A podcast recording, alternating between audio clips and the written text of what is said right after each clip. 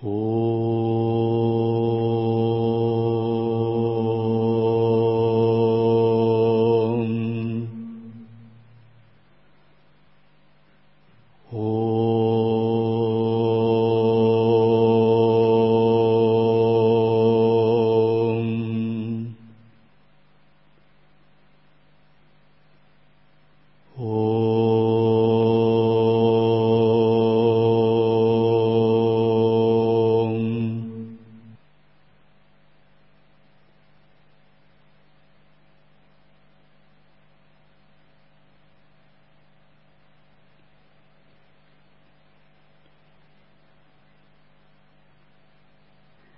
также, государь, изречение. Когда сидит он, скрестив ноги, и дождь не замочил коленей, не нужно большего удобства монаху, преданному йоге. Это следует принять буквально как наставление по непривязанности. Не следует, живя в монастыре, чувствовать собственником чего-либо – все это скорее такая форма миража, форма для служения Дхарме. Но сам монах ни к чему не привязывается, не считает себя собственником чего-либо, не стремится к комфорту, обладанию и прочему. Все это принадлежит Дхарме. Сам же монах аскетичен и не привязан. Когда у вас есть такое сознание, вы садху. Однажды, году в 94-м, я медитировал как-то, и мой ретрит только закончился. Миряне предоставили мне возможность практиковать в одной квартире недалеко от леса, ну, в общем, в доме. И он был полностью пустой – я его украсил так. Я закрыл стены шторами. И все. На нем не было даже покрытия. И у меня был коврик и сумка. И я там жил и медитировал. И один йог с женой пришли ко мне, и они сказали, ну надо же, как вам везет. Такая возможность, условия практики. Я сказал, ну что значит мне везет? А что мешает, чтобы вам так повезло? Я не вижу здесь большого везения. Я просто сделал так, как мне удобно для практики, и все. То есть отречение это не то, что тебе везет. Ты принимаешь решение практиковать, и все остальное появляется естественно. В этом смысле монаху действительно очень везет, потому что у него нет обладания. Поскольку обладание если это обладание не является формой служения, оно сильно привязывает к миру.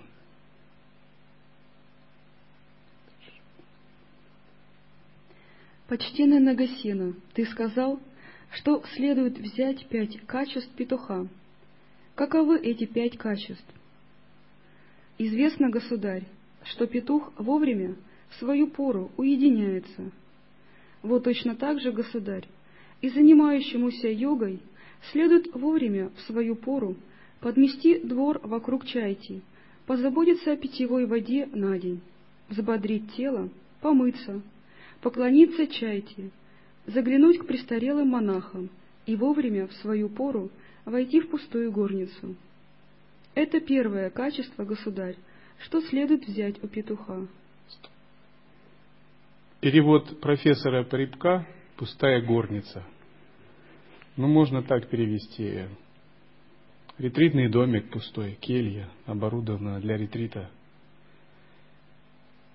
В свое время монах уединяется, и это его стиль жизни в нужное время. Со временем количество и глубина качества уединений возрастает – таких уединениях все, что вы изучали, вы реально применяете и вспоминаете. Таких уединений надо накопить много, много лет. И чем больше у вас накоплено таких уединений, тем больше ваша духовная сила. С другой стороны, сказать, что нужно жить только в уединении, неправильно, потому что можно стать духовно слабым, негибким, не умеющим объединяться.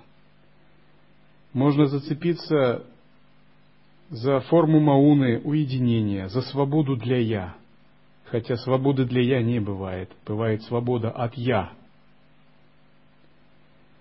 А в длительном уединении возникают разные переживания. Но выходя из этого уединения, мы от них отрекаемся. Таким образом, уничтожая поползновение зацепиться за свободу для «я» ради свободы от «я».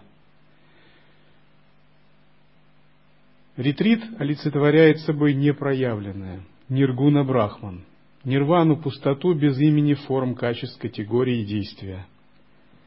Служение действия вне ретрита представляет собой проявленный брахман, чит шакти виласу, игру энергии, полноту естественного осознавания, которое может интегрироваться со всем. И вот двигаясь из проявленного в непроявленное, мы набираем опыт в обеих сторонах жизни – Логика обучения построена так, что сначала у нас много проявленного, а непроявленного мало. А потом непроявленная сторона нарастает. Она нарастает и нарастает. И становится так, что проявленные и непроявленные делятся пополам.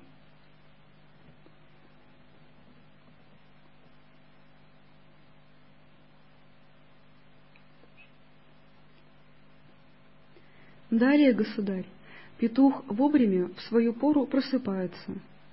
Вот точно так же, государь, и занимающемуся йогой следует вовремя в свою пору проснуться, подмести двор вокруг чайки, позаботиться о питьевой воде на день, взбодрить тело, поклониться и опять войти в пустую горницу. Это второе качество, государь, что следует взять у петуха. Далее, государь, Петух сначала покопается в земле, а потом съедает, что ему попалось. Вот точно так же, государь, и занимающемуся йогой следует сначала подумать и осознать.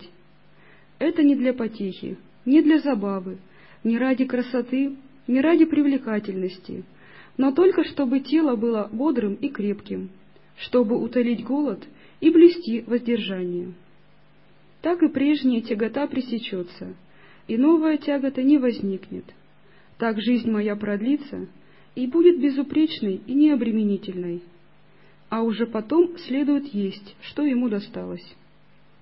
Это третье качество, государь, что следует взять у петуха. Ведь есть, государь, изречение блаженного Бога богов. Как съели в пустыне дитя, только б не всем пропасть, как смазку кладут на ось, только б телега шла. Так он свою пищу ел, только бы крепким быть. Далее, государь, хотя петух изрячий, на ночь он слепнет. Вот точно так же, государь, и занимающемуся йогой следует быть словно слепым, хотя он и не слеп. В лесу ли он, или идет за милостыней по привычной ему деревне, ему следует быть словно слепым, глухим и немым ко всем зримым образом, звукам, запахам, вкусам, касаниям и дхармам, могущим вызвать страсть. И не следует обращать внимание на признаки и второстепенные приметы. Это четвертое качество, государь, что следует взять у петуха.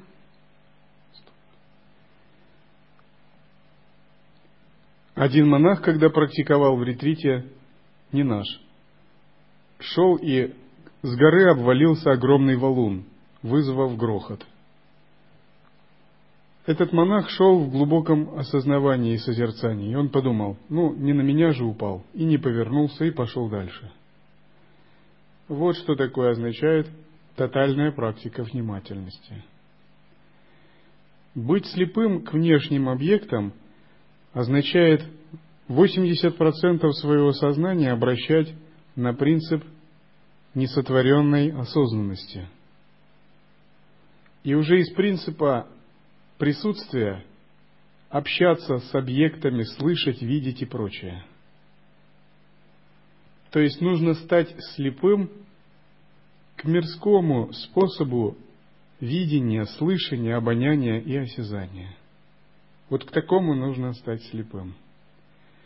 Например, вы видите утром радугу или закат. И забывая о контроле ума, восхищаетесь. Ах, как здорово!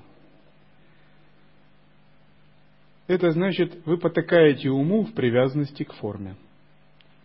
Вы слышите прекрасную музыку, и, забывая быть в присутствии, думаете, какая чудесная музыка. Вы потакаете уму в привязанности к звуку, прекрасному звуку. Вы слышите при, прекрасный аромат или ощущаете вкус, думаете, какой вкусный просад. Вы потакаете в привязанности вкусу или в привязанности к запаху. Все это крючки, которые не дают освобождаться. Стать слепым означает пресечь подобное потакание.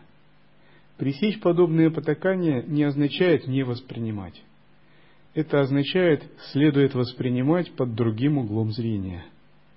Пребывая в состоянии осознанности, когда радуга или восходящее солнце видится через Шамбхави Мудру, Санкальпу или естественное осознавание.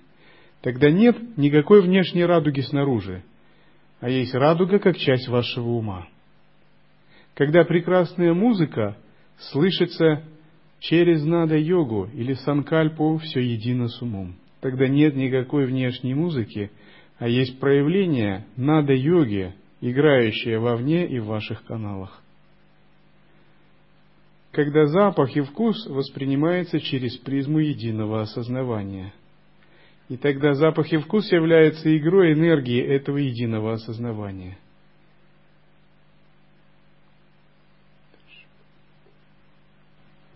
Ведь есть, государь, изречение большого Катияны. Зрячий, а словно слепой, слышит, а словно глухой, имея язык, словно нем, сильный, а словно без сил. Выгодою никакой он, как мертвец, недвижим. Далее, государь, петуха хоть комьями земли бей, палками, кольями и хворостинами, он свой родной дом все равно не оставит. Вот точно так же, государь, и занимающемуся йогой не следует оставлять подлинного внимания, латает ли он одежду, занимается ли хозяйством или повседневными делами, слушает ли наставления или сам дает их. Ведь подлинное внимание, государь, это для йога дом родной. Это фраза, которая можно написать себе где-то, вышить на подкладке Сангхати. Подлинное внимание для йога дом родной. Другими словами, у йога нет какого-то другого родного дома, кроме подлинного внимания. Если монаха спросит, где вы живете, он может сказать, в девяти санкальпах Шамхави мудрой и божественной гордости. Вот где я живу. Все остальные места жительства не важны.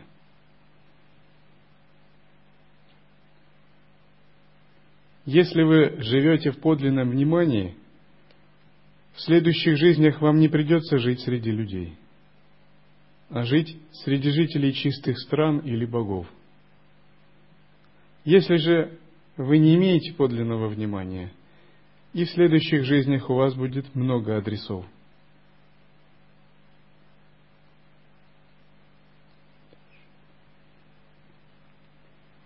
Это пятое качество, государь, что следует взять у петуха. Ведь есть, государь, изречение блаженного. Что же такое для монаха своя вотчина, наследные отчие пределы? Это, у монахи, четыре постановки памятования. И есть также, государь, изречение Шарипутры, полководца учения. Как рассудительный слон хобот себе не морает, знает, что можно есть, что для него полезно, также сын просветленного учение морать не должен, должен быть осмотрителен и неизменно внимателен. Почтенный Нагасена, ты сказал, что следует взять одно качество белки. Каково это качество? Известно, государь, что если на белку нападают враги, она пушит и пружинит хвост, и этим хвостом, как дубинкой, отбивается от врагов. Точно так же, государь, и занимающемуся йогой, если на него нападают враги-аффекты, следует распушить и напружинить, как дубину, постановки памятования, и, и отбиваться от всех аффектов дубиной постановок памятования. Когда на йога нападают клеши и омраченные состояния, ему нужно, подобно белке, распушил свой хвост, отбиваться от них. А йог, который это не делает, либо это не неправильный йог, либо великий святой. Он просто оставляет как есть, расслабляясь в присутствии. Однако, если он не уверен в том, что он просто оставив как есть и расслабившись в присутствии, может рассеять всех демонов, ему нужно обязательно распушить хвост и отбиваться.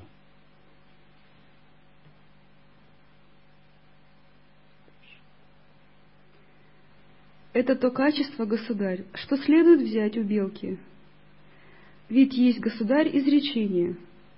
Если аффекты навалятся, делу грозя монашескому, бить их надо дубиною, постановок памятования. Памятование означает помнить о четырех осознанностях. Выполнять сатипатхану, помнить о внимательности в теле, уме.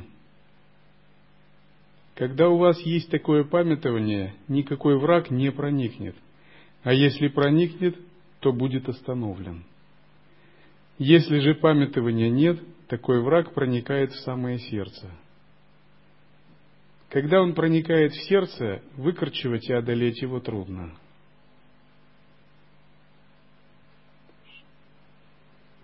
Почтенный Нагасина, ты сказал, что следует взять одно качество пантеры. Каково это качество?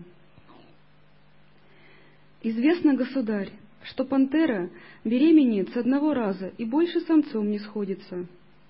Вот точно так же, государь, и занимающемуся йогой следует усмотреть в будущем зачатие, возникновение, пребывание в материнском чреве, кончину, распад, изнурение, погибель, опасности мирского окружения, дурные уделы, тревоги и превратности, и с подлинным вниманием решить, я не стану рождаться больше. Это то качество, государь, что следует взять у пантеры. Ведь есть, государь, в сборных сутрах изречение блаженного Бога богов. Как мощный бык, разорвавший путы, как слон, проломившийся сквозь лианы, я вырвался из череды рождений. Пусть будет дождь, если хочет Бог. Почтенный Нагасена, ты сказал, что следует взять два качества леопарда. Каковы эти два качества? Известно, государь, что леопард затаивается в густой траве, или в густом лесу, или среди скал, и там подстерегает свою добычу. Вот точно так же, государь, и занимающемуся йогой следует пребывать в уединении, в лесу, под деревом, в горах, в пещере, в скальной расщелине, на погосте, в чащобе, под открытым небом, у скирды, там, где тихо и не шумно, малолюдно, от толпы потаенно и для уединенного созерцания удобно. Это первое качество, государь, что следует взять у леопарда. Ведь есть, государь, изречение — как леопард из засады устремляется на добычу, так же пусть сын просветленного, умный и в йоге усердный, уединившись в пустынь, к плоду святости устремится. Далее, государь, какую бы добычу ни свалил леопард, он не станет пожирать ее, если она упала на левый бок. Вот точно так же, государь, и занимающемуся йогой — не следует есть пищу, добытую неправедным способом, противоречащим словам просветленного. не добытую даянием бамбука, не даянием листьев, не даянием цветов, не даянием плодов, не мытьем, не даянием глины, не даянием благовонной мази, не даянием палочки для чистки зубов, не даянием воды для полоскания рта, ни угодничеством, ни игрой на слабостях, ни хождением по поручениям, ни врачеванием, ни посредничеством, ни сообщением новостей, ни обменом на полученное подаяние, ни отдачей обратно полученного прежде, ни предсказаниями по приметам на теле, ни еще чем бы то ни было, недозволенным, и поступать с такой пищей должно, как леопарду с добычей, упавшей на левый бок.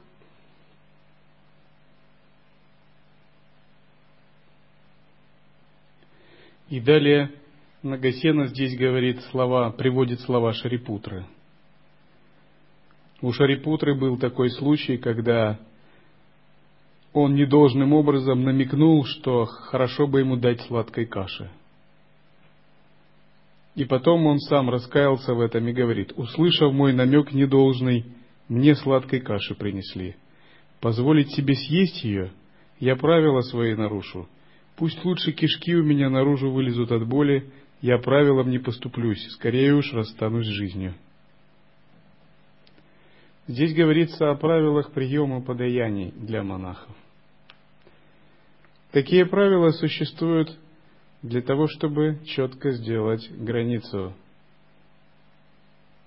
что можно принимать, каким образом, что нет и в каком случае – это правило гласит, что монах принимает только добровольное подаяние. Он не может ради них выполнять поручения, гадать, просить их, намекать, дескать, хорошо бы мне сделать такие подаяния и прочее. Согласно существующим правилам Винаи, монах может лично получать подаяние для еды и проезда.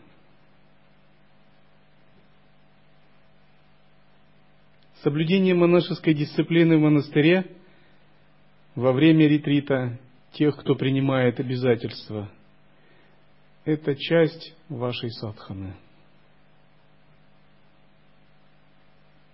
Даже когда наше воззрение безгранично, как небо или океан, относительные принципы показывают уровень нашей безупречности.